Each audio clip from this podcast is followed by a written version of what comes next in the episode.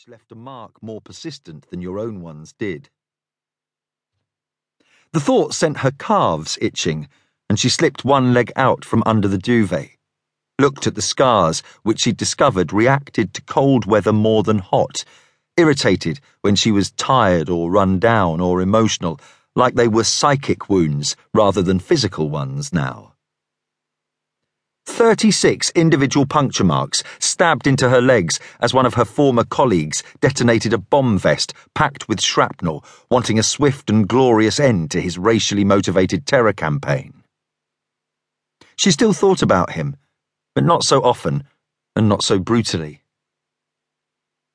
At least the scars were finally beginning to fade, helped by some mossy smelling oil she had bought at the Chinese herbalist in Westgate Arcade. She knew they'd never heal completely, though, and the prospect of showing her skin still filled her with dread.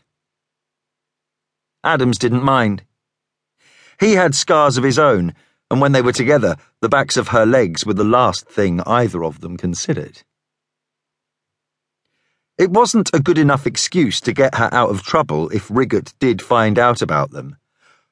We're fucking because he's the one man I trust not to judge the state I'm in.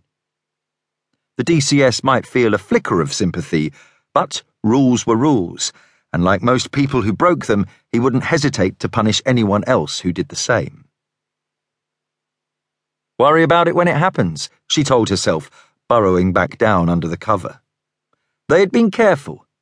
She didn't work directly under him. This was an easily containable situation as long as they kept it casual. The shower went silent, and a few minutes later he returned to the bedroom, snagged his jeans off the floor, and stepped into them.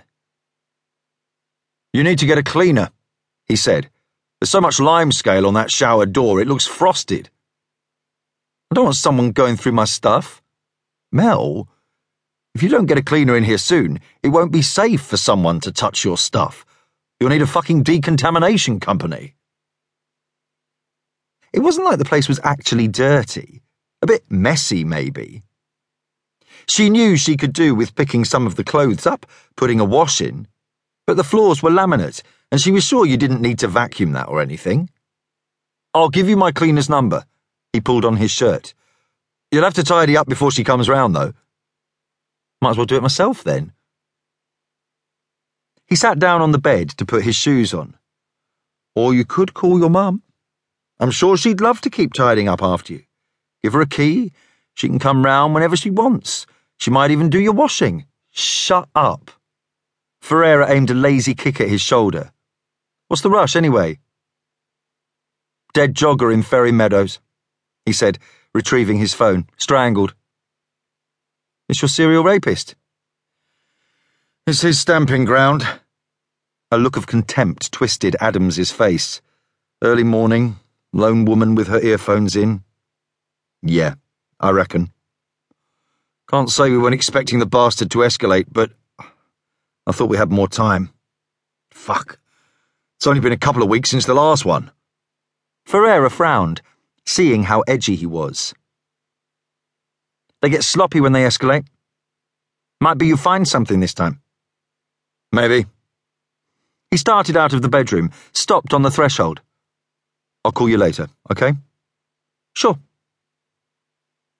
The front door slammed, and she lay back, staring up at the ceiling.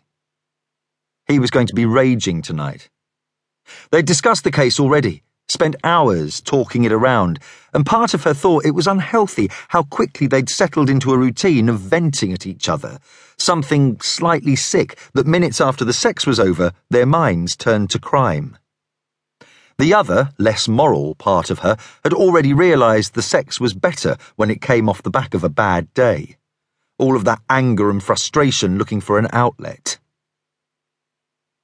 Ferreira climbed out of bed and twisted her hair up into a ponytail, kicking the dumped clothes into a rough pile she would deal with when she got home. There was a single pair of knickers in the drawer, so she guessed the situation was approaching crisis point. She stood under the shower for a long time, the heat lifting the smell of him out of her pores, idly wondering how much messier the flat could get before he refused to step foot in it. Much worse, she decided. All he really needed was a clear channel between the front door and the bed.